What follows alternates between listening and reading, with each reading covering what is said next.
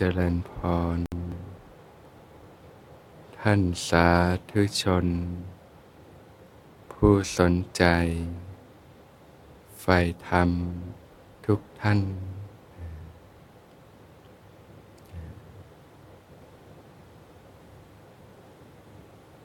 ก็จะได้เปิดโอกาสให้ได้ซักถามข้ออัดข้อธรรมก่อนนะขออนุญาตขอโอกาสมีผู้ถามใหม่หนึ่งท่านครับคุณนัทชานัทนะครับเชิญครับ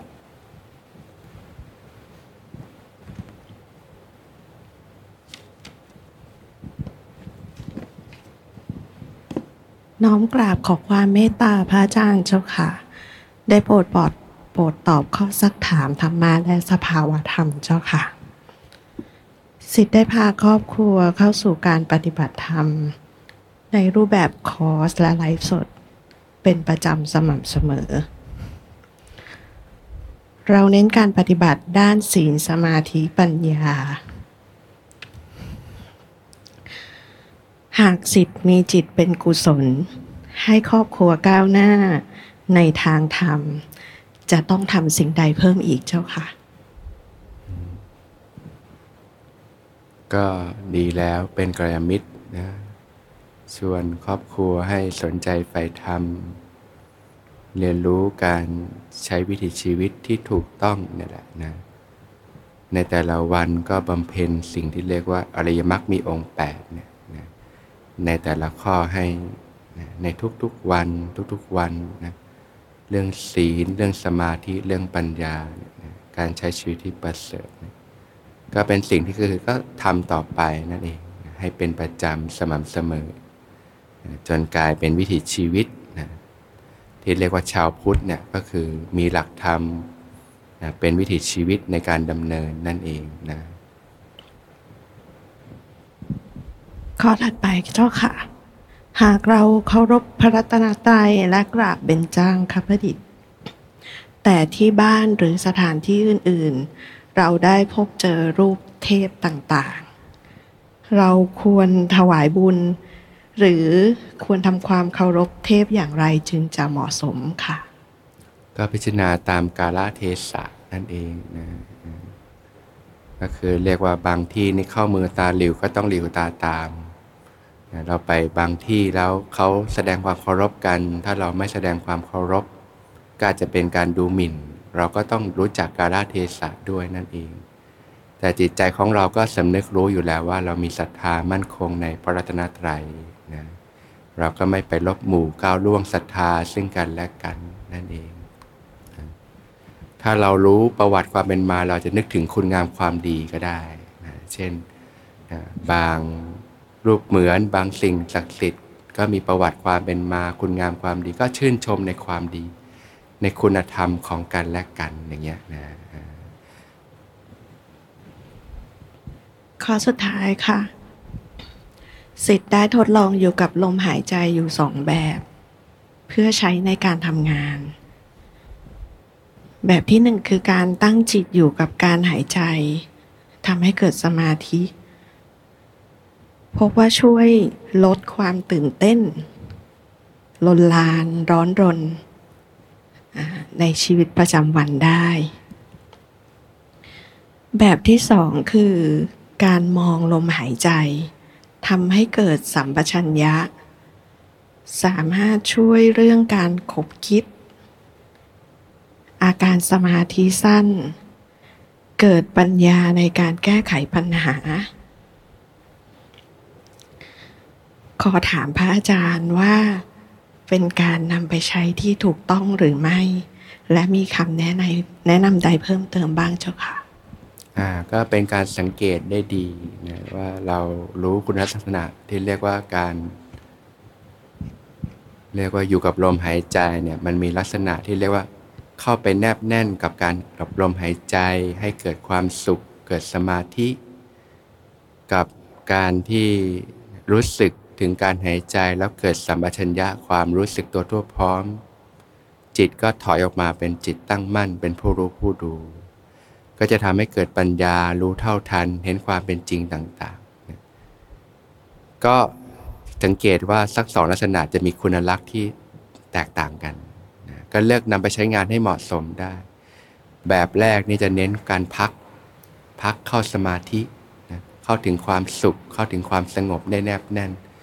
แบบที่สองนี่จะเหมาะเพื่อเดินปัญญาหรือว่าในชีวิตประจำวันที่เราต้องพบปะผู้คน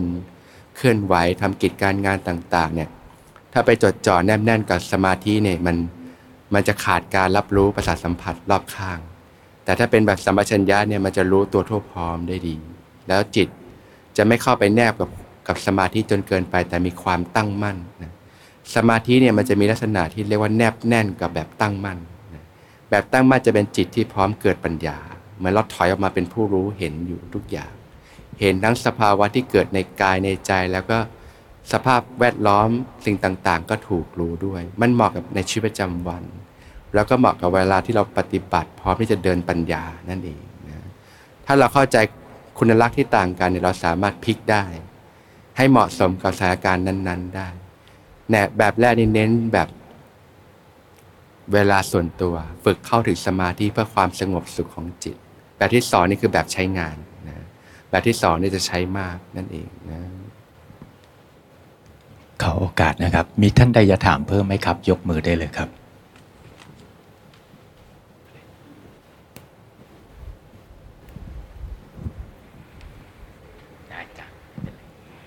กราบพระอาจารย์โปรดเมตตาให้ความสว่างกับศิษย์ด้วยค่ะศิษย์ปฏิบัติมาก็นานอยู่ก็ปฏิบัติมาเรื่อยๆพอนั่งสมาธิทีไรก็จะปวดเข่าปวดขาแรกๆก็จะดูลมหายใจพอเกิดเวทนาก็ไปดูที่เข่าที่ขาก็ไปดูอยู่ตรงนั้นเรื่อยๆแต่มา สองถึงสาม วันที่แล้วเวทนาไม่เกิดแล้วก็ดูแต่ลมหายใจแล้วก็เกิดความว้าเหวว้าเหวว่าเอ๊ะเราไม่มีเข่าขาให้ปวดแล้วร่างกายก็ไม่มีแขนก็ไม่มี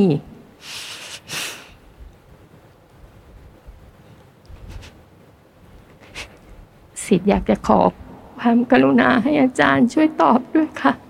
แล้วมีความรู้สึกของใจไหมใจรู้สึกยังไงมีความรู้สึกยังไงแล้วศิษย์จะต้องทำยังไงต่อไปคะคือตอนนั้นรู้สึกว่ากายมันไม่มันไม่ได้มีเวทนาใช่ไหมค่ะมันรู้สึกสบายไหมรู้สึกสบายแต่ไม่ชอบค่ะไม่ชอบเพราะอะไรเพราะว่ามันว้าเหวมันไม่ชอบมันเกิดจากการที่เรายังไม่คุ้นเคยกับสภาวะธรรมนั่นเองนะมันรู้สึกว่ามันมีความสุขเกินไปอะค่ะอ่าจริงๆก็คือความเข้าถึงสภาวะในสมาธินั่นเองนะความสุขความเบาสบายนะกายเบาจิตเบาเนี่ยจะเป็นบาดฐานของสมาธิคือเข้าถึงความสงบตั้งมั่นต่อไปแล้วเราจะต้องเกาะไว้ที่ลมหายใจใช่ไหมใช่ก็คือเพียงแค่ว่าเรายังไม่ยังไม่ได้เรียนรู้สภาวะที่ปานีตขึ้นนั่นเองนะสภาวะกายที่เป็นทุกข์ความปวดความเมื่อยนี่มันเป็นเบื้องต้นที่ฝึกแรกๆแต่พอฝึกไปรู้ลมไปเรื่อยถึงนั้นจนกายเบาจิตเบาโล่งเบาสบายก็จะเข้าถึงสภาวะที่ปานีตขึ้นนะเข้าถึงความสุขที่ปานีตขึ้นก็จะมีสภาวะธรรมที่ละเอียดขึ้นเช่นสังเกตใจใจที่เป็นมีความนิ่งมีความตั้งมั่นรู้อยู่นะที่มีความเบามีความสุขนั่นก็เป็นสภาวะธรรมก็คือมันจะมีเหมือนเราขึ้นบันไดอ่ะจากของหยาบๆไปสู่ของที่ละเอียดนั่นเองนั่นคือพัฒนาการของการปฏิบัตินะความรู้สึกว้าเหวเพราะเกิดจากการที่เรายังไม่เข้าใจสภาวะธรรมเท่านี้รูปร่างกายความรู้สึกกายมันเบาบางไปใช่ไหมแต่สังเกตไหมพอเราถอยจากสมาธิมันก็เหมือนเดิมอ๋อเจ้าค่ะอ่ามันก็กลับมาความรู้สึกกายก็กลับมาใช่ไหมให้เราดูที่ลมต่อไปใช่ไหมเจ้าค่ะได้แต่บางครั้งลมก็หายไปนะเจ้าค่ะมันจะมีต้องสังเกตเริ่มสังเกตต้องสังเกตใจเป็นละเวลาเคยสังเกตใจไหมบางทีใจนิ่งไม่นิ่งรู้สึกได้ไหมรู้สึกเจ้าค่ะอ่าเวลาแล้วก็กลับมาสังเกตใจต่อนั่นเองนะเวลาเข้าถึงสภาวะจะเป็นเรื่องของจิตมากกว่ากายจะเริ่มหลุดออกไปนั่นเองก็สังเกตจิตใจนะขอบพระคุณเจ้าค่ะ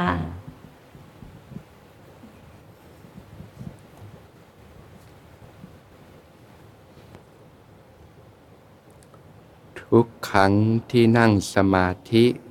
นานเกินยี่สิบนาทีพอรู้สึกว่าสงบจะมีอาการเหมือนนั่งหลับวูบตัวโยกแล้วก็สะดุ้งตื่นนะพอลองนั่งต่ออีกสักพักอาการแบบเดิมก็กลับมาอีกบ่อยครั้งจนไม่มีสมาธิที่จะนั่งต่อไม่ทราบว่าอาการแบบนี้เรียกว่าหลับในไหมควรต้องลืมตาออกจากสมาธิเลยหรือต้องทำอย่างไรต่อให้สังเกตว่ามันจะเกิดตอนเวลาที่เรารู้สึกเคลิ้มๆเบาๆสบายนะมันจะเริ่มสงบสงบเริ่มสบายๆนะตรงนั้นนะถ้ากำลังสติสัมปชัญญะเราไม่พอเนี่ยมันก็จะตัดวุบหลับสงบนั่นแหละพอเรารู้สึกตัวสะดุ้งตื่นมันก็หลุดออกจากสมาธิแล้วนะทีนี้ถ้ากำลังเราไม่พอมันก็ไปต่อไม่ได้ถ้ากำลังมันพอมันก็ต่อได้นะแต่ถ้าเรามีกำลังสติเพียงพอสภาวะตอนที่มันเบาๆสบายๆเคลิ้มๆเนี่ยนะแล้วมีสติสัมปชัญญะพอเนี่ยมันจะตื่นโพ่งมาทีนี้มันจะเข้าถึงระดับสองสมาธิเลยนะเพราะวิธีการก็คือไปฝึกสติสัมปชัญญะในระหว่างวันให้มากขึ้นนั่นเองนะก็นอกจากเราจะฝึกนั่งสมาธิแล้วเนี่ยเราก็เจริญสติสัมปชัญญะแบบที่เรียนรู้เนี่ยเอาไปฝึกในชีวิตประจำวันด้วยนะแล้วก็ลดการสัมผัสโลกลงจะช่วยได้มากนะในระหว่างวันลดการสัมผัสโลกลงสัมผัสเท่าที่จำเป็นแล้วก็เจริญสติสัมปชัญญะให้ต่อเนื่องกันไปแล้วก็ฝึกปฏิบัตินั่งสมาธิในรูปแบบเป็นประจำเนี่ยถ้าเรามีเวลาเราเดินจงกรมก่อนแบบนี้ก่อนก็ได้เราค่อยไปนั่งจะช่วยมีกำลังสติสัมปชัญญะได้ดีพอเริ่มมีกำลังสติสัมปชัญญะได้ดีนะเรียกว่าสตินำสมาธิเนี่ยพอถึงจุดหนึ่งมันจิตมันเริ่มสงบสงบเริ่มเบาๆเคลิ้มๆเนี่ยแต่ถ้าสมาธิดีจะไม่เคลิ้มหรอกมันจะเบาๆจากนั้นมันจะเบาขึ้นเบาขึ้นจนจิตมันตื่นแล้วมันก็เข้าถึงจุดของสมาธิไปเลยนั่นเองนะวิธีการก็คือให้ไปฝึกสติแล้วก็ลดการสัมผัสโลกลงแล้วก็ฝึกไปเรื่อยนะอย่าก็ก้าวข้ามนะเมื่อกี้มีที่จะถามตอนต่อไหมครับเมื่อกี้มีที่จะครับมีถามเพิ่มไหมครับไม่มีถามเพิ่มไม่มีจะได้เอาคำถามต่อนั่งสมาธิเวลาจิตสงบนิ่งนิ่งหน้าคนที่เราไม่ชอบผุดขึ้นมาวงเล็บคนที่เคยทำร้ายจิตใจเราต้องทำให้ต้องถอนจากสมาธิแล้วรู้สึกโกรธแล้วความรู้สึกโกรธเกลียดก็ผุดขึ้นมาขอวิธีวางใจเนี่ยแหละก็ให้เรียนรู้กับสิ่งที่เกิดขึ้นนะจิตเนี่ยมีสภาพซึมซับได้เวลาที่เราสัมผัสโลกจากการเห็นการได้ยินการได้กลิ่นต่างๆมันไม่ได้จบแค่สัมผัสเท่านั้นโยมมันเข้ามาประทับในจิตใจเราแล้วมันก็ฝังอยู่ในจิตภายในจิตของเราโดยเฉพาะเรื่องต่างๆที่มันที่เรามีความรู้สึกมากกับเรื่องนั้นไม่ว่าจะรู้สึกที่ดีหรือไม่ดีก็ตามสิ่งนี้จะมาเปื้อนที่ใจแล้วประทับในใจเรามากอย่างในกรณีนี้ก็คือเราได้สัมผัสคนที่เคยทำไม่ดีกับเราแล้วเรารู้สึกโกรธรู้สึกไม่ชอบแทนที่มันจะจบมันไม่จบใช่ไหมล่ะมันอยู่ประทับในใจเราไปแล้วทีนี้แม้กระทั่งเวลาอื่นหรือเวลาเราปฏิบัติเนี่ยถ้ามันผุดเวลานั่งสมาธิส่วนใหญ่มันจะเป็นกระบวนการชำระออกนะมันจะผุดขึ้นมาตรงเนี้ยนะแล้วทำให้เรารู้สึกโกรธเกลียดขึ้นมาเนี่ยนะก็ให้พิจารณาเห็นโทษของความรู้สึกโกรธเกลียดว่ามันให้คุณค่าอะไรกับชีวิตเราบ้างนะมันมีแต่ความรู้สึกแย่มีแต่ความรู้สึกทุกข์มีแต่ความรู้สึกเร่าร้อนจากนั่งสมาธินิ่งสงบสงบสบายๆพอความรู้สึกโกรธขึ้นมาเท่านั้นแหละร้อนเป็นฟืนเป็นไฟเลยก็พิจารณาเห็นสองอย่างเนี้ยสุขในสมาธิมันเย็นสบายมีความสุขกับเวลามีความโกรธเวลาความกำเกลียดน่ะมันร้อนเป็นไฟนะเราก็พิจารณาอ๋อมันมันโทษแบบนี้นี่เองที่ว่าของหนักของร้อนความโกรธเกลียดพยาบาทนี่มันให้ผลเป็นความทุกข์แบบนี้นี่เองยิ่งเรานึกถึงเท่าไหร่หรือเราพยายามจะละมันเท่าไหร่มันกลับยิ่งตึงอยู่ในใจเรามากขึ้นเท่านั้นหลายคนจึงมีสิ่งที่เปื้อนที่ใจตรงเนี้ยหลายอย่างมากทำให้เกิดความรู้สึกงรกรู้สึกแย่ๆต่างๆเยอะแยะจนจิตหดหู่ต่างๆเราก็พิจารณาเห็นโทษแบบนี้แหละนะแล้วให้เห็นคุณค่าของ การให้อภัยรู้จักการให้อภัยให้อภัยตัวเองให้อภัยผู้อื่นรู้จักฝึกที่จะมองโลกในแง่ดีอย่างเวลาคนที่ทำให้เรารู้สึกไม่ดีเนี่ยผุดขึ้นมาเนี่ยเขามีด้านที่ดีบ้างไหมเราสามารถมองเห็นด้านที่เป็นความรู้สึกที่ดีของเขาได้ไหมถ้าเราเห็นได้เราก็มองในแง่ที่ดีแต่ถ้าเราไม่ฝึกสังเกตไหมเราจะมองแง่ร้ายโดยอัตโนมัติเลยนะก็ฝึกมองในแง่ดีให้เป็นนะเวลาไปฝึกในสนามจริงบางทีเอาไม่อยู่หรอกเราต้องเริ่มปูพื้นตั้งแต่เวลาปกติก่อนฝึกมองในแง่ดีของคนอื่นนะคนนี้ขยันจังเลยคนนี้ดูแลพ่อแม่คนนี้มีความซื่อสัตย์นะคนนี้รักพี่รักน้องคนนี้มีความฉลาดจังเลยมองในแง่ดีของคนอื่นจนเป็นอุปนิสัยโอ้คนนี้เขาขยันเขาทำงานอย่างนู้นอย่างนี้ก็เรียกว่าแทนที่เราจะมองแค่เปลือกนอกของคนกับมองไปที่ความรู้สึกดีๆที่เขามีคุณสมบัติที่เขามีต่างๆฝึกอย่างเงี้ยเริ่มตั้งแต่คนที่เราชอบก่อนแล้วก็ค่อยๆคนกลางๆพอมากๆก็ไปเริ่มแม้แต่ทั้งคนที่เรารู้สึกไม่ชอบถ้าเราอยู่ๆเนี่ยเหมือนเราเราจะชกมวยเลยเนี่ยโดยที่เราไม่ซ้อมเลยเป็นไงขึ้นเวทีก็ล่วงเลยไปฝึกเจอคนที่โกรธเนี่ยเราเอาไม่อยู่หรอกเราต้องมาฝึกตอนสภาวะปกติก่อนสถานการณ์ปกติก่อนเริ่มจากคนที่เราชอบก่อนเนี่ยคุณพ่อคุณแม่มีความดีอย่างไรอบอุ้มเราอย่างไงรู้สึกขอบคุณในสิ่งที่ท่านเมตตาเราเนี่ยนึกแต่ถึงดีๆอ่ะนึกถึงด้านที่เป็นดีนึกถึงความรักความปรารถนาดีหรือใครที่มากระทบกระทั่งก็ให้อภัยได้เริ่มจากคนที่เรารักก่อนเราจะให้อภัยง่ายกว่านะคนในครอบครัวมีไหมมากระทบกระทั่งเราให้อภัยนะให้อภัยแล้วมองด้วยความเข้าใจนะอ๋อเขาคงมีเรื่องทุกข์ใจเนาะเขาคงได้รับแรงกดดันบางอย่างทำให้เขาต้องแสดงแบบนี้ออกมาเนี่ยมองด้วยความเข้าใจปุ๊บเราจะเห็นใจมันจะเปลี่ยนความรู้สึกจากโกรธเป็นความรู้สึกเห็นใจและเข้าใจเลยแล้วเราก็เรียนรู้ว่าเออเนี่ยถ้าเรารับเก็บกักไว้ในใจใจเราก็หนักก็นอนเกิดความรู้สึกโกรธเกลียดขึ้นมาเกิดความรู้สึกหวาดระแวงขึ้นมาเนี่ยแต่ถ้าเราสละได้ให้อภัยได้มันเย็นเราก็เรียนรู้อ๋อ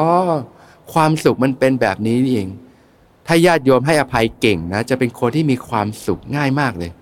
นะให้อภัยทั้งตัวเองบางทีเราก็ทำแย่ๆทำผิดทำอะไรต่างๆก็ให้อภัยเรียนรู้ยิ้มได้ในสิ่งที่เวลาเราล้มลุกคลุกคลานให้อภัยกับคนอื่นจนมันเป็นนิสัยปกติเลยเริ่มจากอะไรที่ง่ายๆก่อนนะจากคนที่เรารักเนี่ยเราจะให้อภัยได้ง่ายนะลูกเราพ่อแม่ครอบครัวพี่น้องให้อภัยแล้วก็มองในแง่ดีมองในแง่ที่ทำให้เรารู้สึกเห็นความดีของผู้อื่นเห็นคุณค่าของผู้อื่นแล้วก็มีใจที่อยากจะทำให้เขามีความสุขอยากจะมอบสิ่งดีๆแบ่งปันสิ่งดีๆให้กับผู้อื่นเริ่มจากคนที่เรารักที่สุดสเต็ปแรกมันจะง่ายที่สุดแล้วค่อยขยับมารักน้อยกลางๆแล้วก็ต่อไปก็เริ่มจากคนทั่วไปที่ไม่ได้รู้สึกอะไรด้วยก็มีความรู้สึกดีฝึกมองในแง่ดีฝึกให้อภัยฝึกเห็นคุณค่าของแต่ละคนหรือรู้สึกถึงคุณค่าของสิ่งต่างๆที่เราได้อิงอาศัยต่างๆเนี่ยนะจากนั้นก็ค่อยๆขยับไปพอเริ่มเก่งก็เริ่มจากคนที่เราไม่ค่อยชอบนิดๆนึงนะฮะมากๆเข้าก็เริ่มอะไรพอแม้มันจะเริ่มเป็นอุปนิสัยใหม่เป็นพฤติกรรมใหม่เลยทีนี้แหละพอมาผุดแบบเนี้ยแทนที่เราจะรู้สึกโกรธแล้วเราจะรู้สึกให้อภัยเขาได้จะรู้สึกมองเห็นเขาในแง่ที่ดีหรือแง่ที่มีคุณค่าได้แล้วเราสังเกตใจอยู่ว่าเมื่อความรู้สึกเราเปลี่ยนการมองโลกเราเปลี่ยนไปนะความรู้สึกของใจเราก็เปลี่ยนเช่นกันจะกลายเป็นคนที่มีความสุขง่ายเป็นคนที่ยิ้มแย้มแจ่มใสแล้วเป็นคนที่คนรอบข้างอยู่กับเราแล้วก็สบายใจอบอุ่นใจเนี่ยคุณค่าของความดีคิดดีพูดดีทำดีมันเป็นสิ่งที่ฝึกได้นะค่อยๆฝึกไปในทุกๆวันแต่ถ้าญาติโยมไปฝึกในสถานการณ์จริงเลยเนี่ยเอาไม่อยู่เหมือนเราจะไปสร้างเขื่อนตอนที่น้ำมาแรงอยู่ไหมพังนะฝึกแบบง่ายๆก่อนซิมเปิลซิมเปิลก่อนนะค่อยๆฝึกไปจนมันกลายเป็นอุปนิสัยเป็นวิถีชีวิตนะยิ่งเราไปพยายามหยุดมันไม่หยุดหรอกสิ่งเนี้ยแต่เราเปลี่ยนกระแสน้ำได้ใหม่ๆเราจะทำไม่ได้เพราะว่ามันเจอข้อสอบไปแล้วแต่ต่อไปเราเนี่ยมาฝึกง่ายๆก่อนฝึกมองในแง่ดีในแง่บวกในแง่คุณค่าต่างๆฝึกให้อภัยฝึกมองด้วยความเข้าใจวิธีการมุมมองต่าง มุมมองมันมีสามร้อยหกสิบองศาใช่ไหมนะถ้าที่เราจะมองในแง่ลบแล้วก็มองพลิกหาหน่อยนะบางคนอาจจะพลิกยากหน่อยก็ไม่เป็นไรก็ตั้งใจพลิกหน่อยโยมพลิกพลิกพลิกมันต้องมีสักมุมนึงแหละถ้าไม่เจอเลยก็มองด้วยความกรุณาสงสารเขาว่าเนี่ยเหตุปัจจัยต่างๆสภาพแวดล้อมที่ทำให้เกิดการฝึกอบรมมาเนี่ยทำให้มีนิสัยใจคอแบบนี้ก็น่าสงสารพอเรามองแบบนี้เป็นปุ๊บมันจากการที่เรารู้สึกโกรธเรากลับรู้สึกเห็นใจทันทีเลยจะกลายเป็นคนที่มีจิตใจโอบอ้อมอารีนั่นเองนะไปฝึกญาติโยมเนี่ยนะแล้วมันจะส่งผลต่อเวลาเราฝึกนั่งสมาธิด้วยเพราะถ้าพื้นฐานจิตใจเราดีซะแล้วเนี่ยเจริญสติปัฏฐานสี่ก็เจริญเจริญสมาธิก็เจริญเจริญปัญญาก็เจริญนั่นเองนะเพราะกายภาพกับสภาวธรรมเนี่ยสอดรับกันนั่นเอง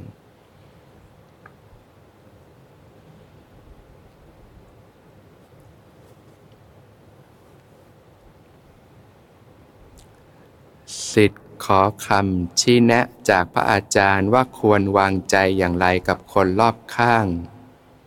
โดยปกติจะมีคนมาขอคำปรึกษากับศิษย์เป็นประจำศิษย์จะให้คำชี้แนะไปตามสติปัญญาของตนแต่คนที่มาขอคำปรึกษาเกือบทั้งหมดไม่เคยนำไปปฏิบัติและทำได้และก็กลับมาถามในเรื่องเดิมซ้ำแล้วซ้ำเล่าจนศิษย์ไม่อยากจะให้คำชี้แนะแล้วแต่ก็ยังโทรกันมาตลอดหลังจากศิษย์ได้ไปศึกษาปฏิบัติธรรมบวชมายิ่งเกิดความเบื่อหน่ายมากขึ้นกว่าเดิมและไม่อยากรับฟังเรื่องของใครอีกเพราะมาพิจารณาแล้ววันวันหนึ่ง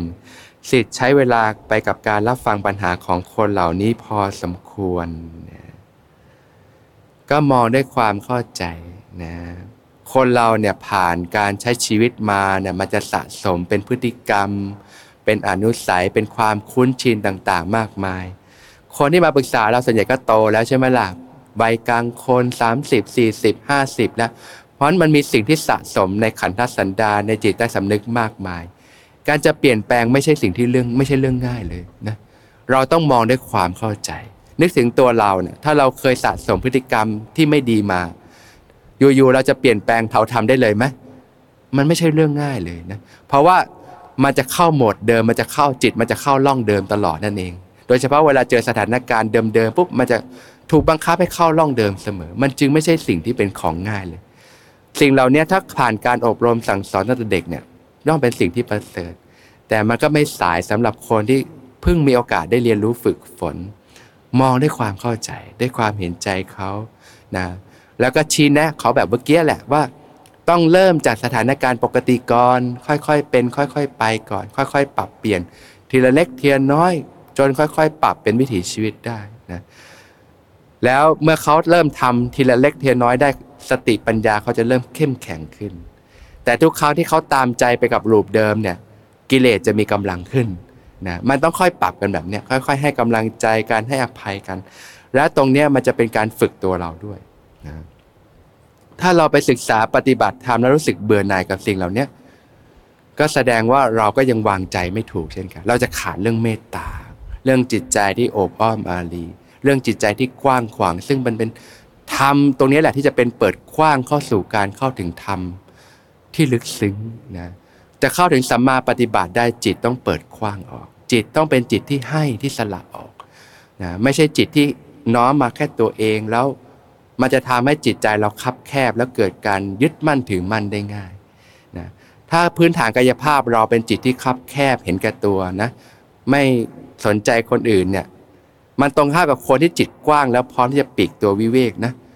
การปฏิบัติมันถึงต้องมีพื้นฐานเรื่องกายภาพตรงเนี้ยนะอย่างคฤหัสถ์ถ้าถึงแนะนำที่การให้ทานก่อนเพราะว่าต้องฝึกจิตใจที่ให้ออกไปก่อน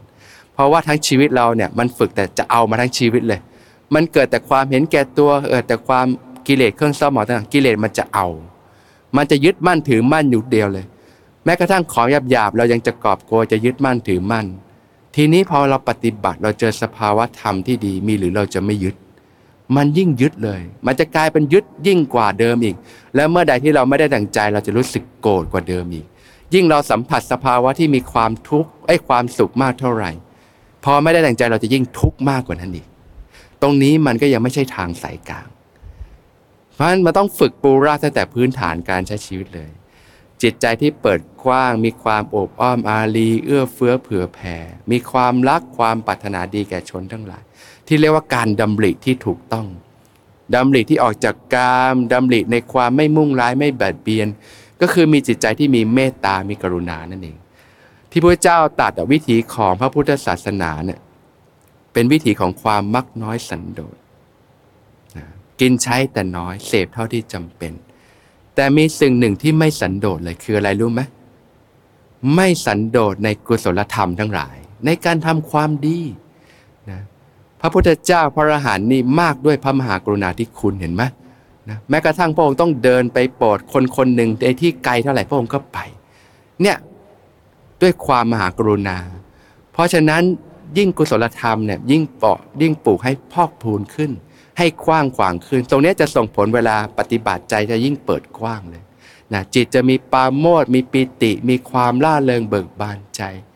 จะเข้าถึงความกายเบาจิตเบาเข้าถึงสมาธิความตั้งมั่นโดยธรรมชาติเลยนะจิตจะเปิดกว้างออกแต่ถ้าเราตัดโอกาสตรงนี้สังเกตใจเรามันจะแคบลงแคบลงแคบลงนะสภาวะมันก็จะแคบเช่นกันแต่ถ้าใจมันเปิดกว้างออกมันเย็นออกเนี่ยนะสภาวะธรรมสังเกตเถอะใจมันจะเปิดกว้างมันจะเบิกบานออกแล้วใจที่เปิดกว้างมาตรงข้ามกับสิ่งที่ยึดมั่นถือมั่นอยู่แล้วการปฏิบัติมันจะเป็นไปเพื่อการหลุดออกคลายออกโดยธรรมชาติเลยนั่นเองนะพระอริยสาวกเนี่ยพระโสดาบันเนี่ยจึงมือชุ่มด้วยการให้คือการสละออกมีความสุขจากการให้มีความสุขจากการแบ่งปันมีความสุขจากการช่วยเหลือเกื้อกูลการให้นี้มันไม่ใช่เฉพาะเรื่องวัตถุสิ่งของเท่านั้นให้อภัยทั้งตัวเองผู้อื่นให้กำลังใจกันให้โอกาสกันให้การเอาใจใส่กันให้การดูแลซึ่งกันและกันให้ความรู้ความเข้าใจที่ถูกต้องมันเป็นการให้การสละออกทั้งหมดจิตจะเปิดกว้างออกโดยธรรมชาติเลยแล้วตรงนี้จะเข้าถึงสมาธิเข้าถึงปัญญาโดยธรรมชาตินั่นเองนะเพราะธรรมชาติเป็นใจที่เปิดกว้างออกนั่นเองให้เราถือโอกาสตรงเนี้ยถ้าเรามองในแง่ดีก็คือมีคนมาปรึกษาเราเนี่ยมันดีให้เรามีโอกาสได้ฝึกตรงนี้ไงได้มีโอกาสได้ช่วยคนอื่นให้คลายจากความทุกข์นะดีกว่าบางทีเราอยากจะช่วยคนน่ะแต่ไม่มีใครให้มาให้ช่วยเลยนะดีกว่าไหมมีคนให้ปรึกษาเนี่ยแสดงว่าเขาเห็นคุณค่าในตัวเราสามารถพึ่งพาได้เราควรจะมีความปลื้มใจแล้วก็ใช้โอกาสเนี่ยให้มีคุณค่านะค่อยๆให้เขาฝึกทีละเล็กทีละน้อยเหมือนเด็กเนี่ยนะเกิดมายังทำอะไรไม่เป็นหรอกแม่ก็ต้องค่อยๆประคบประหงมไปจากนั้นเขาก็เริ่มหัดล้มลุกคุกคานนะคานเตาะแตะเตาะแตะจากนั้นพอจะลุกขึ้นยืนได้เดี๋ยวล้มอีกแล้วนะแต่ช่วงเวลาของการล้มลุกคุกคานเนี่ยแหละคือช่วงเวลาแห่งการเรียนรู้นะทุกอย่างมันคือการเรียนรู้ทั้งหมดตรงนี้มันจะทำให้เราเรียนรู้ด้วยความเข้าใจคนเราไม่ใช่เปลี่ยนวิถีกันง่ายๆหรอกโดยเฉพาะถ้าเราใช้ชีวิตมาหลายสิบปีแล้วเนี่ยการจะเปลี่ยนพฤติกรรมต่างๆเนี่ยไม่ใช่เรื่องง่ายเลยมันเราต้องอาศัยความเข้าใจตรงนี้มันจะเป็นการท้าทายของเราด้วยว่าสติปัญญาของเราจะได้ท้าทายด้วยด้วยการเข้าใจว่าถามให้ลึกซึ้งลงไปว่าเขามีพื้นเพแบบไหนนะแล้วเขาสนถ้าเขามาปรึกษาเราแสดงว่าเขาก็รู้สึกว่ามันมีความปัญหาเขาต้องการที่จะแก้ไขอยู่แล้วเพียงแต่ว่าเขายังไม่สามารถที่จะเปลี่ยนแปลงตรงนี้ได้หรือบางครั้งเขาอาจจะเริ่มเปลี่ยนได้แต่ว่าขาดความต่อเนื่องหรือว่าเวลาบางทีเจอสถานการณ์ที่หนักเขาก็ไปไม่เป็นมันก็เลยกลับมาลูปเดิมนั่นเองเราก็ให้กำลังใจเขาให้เขาค่อยๆฝึกจากบทเรียนง่ายๆก่อนเหมือนการเรียนเนี่ยเริ่มตั้งแต่อนุบาลเริ่มตั้งแต่อะไรง่ายๆก่อนแล้วก็ค่อยๆไต่ระดับไปพอเขาเริ่มทำสิ่งง่ายๆได้เล็กๆน้อยๆเนี่ยเขาจะมีกำลังใจละพอมีกำลังใจเนี่ยปัญหามันไม่ได้เปลี่ยนหรอกแต่ว่าใจมีกำลังเข้มแข็งขึ้นต่างหากมันจะค่อยๆเติบโตขึ้นค่อยๆเข้มแข็งขึ้นแล้วค่อยๆเป็นค่อยๆไปแบบนี้นะอันเนี้ยมันก็เป็นสิ่งในการเพาะบ่มปัญญาสติปัญญาเราด้วยว่าเออมันก็เลยฝึกในการช่วยคนและถ้าเราเห็นพัฒนาการของแต่ละคนเนี่ยใจเราจะเกิดความปลาบปลื้มใจเราก็มีความสุขนะยิ่งให้จิตใจยิ่งกว้างขวางยิ่งเบิกบานนั่นเองนะเพราะฉะนั้นยังไม่ต้องเบื่อหน่ายกับปัญหาผู้คนนะแต่ว่าให้เขาเริ่มจากสิ่งเล็กๆง่ายๆก่อนค่อยๆฝึกใหม่เหมือนเด็กเหมือนเราเลี้ยงลูกเนี่ยนะเราต้องให้ลูกเริ่มจากง่ายๆก่อนหัดป้อนหัดกินง่ายๆก่อนนะเมื่อเขาทำสิ่งเล็กๆได้เขาจะเริ่มมีกำลังใจที่จะค่อยๆพัฒนาต่อไปนั่นเองนะการเอาเขื่อนไปกั้นตอนน้ำแรงเนี่ย มันมีแต่พังแล้วมันจะทำให้คนท้อนะอย่างเช่นโยมอยากเนี่ยมีปัญหาเมื่อกี้เรื่องความโกรธแต่ถ้าจะไปหยุดต่อหน้าเจอคนที่กำลังที่เราไม่ชอบมากเป็นไงอยู่ไหมไม่อยู่หรอกเอาเริ่มง่ายๆก่อนนะเริ่มจากคนที่เรารักก่อนแล้วค่อยๆขยับไปสิ่งเหล่านี้มันฝึกฝนกันได้นั่นเอง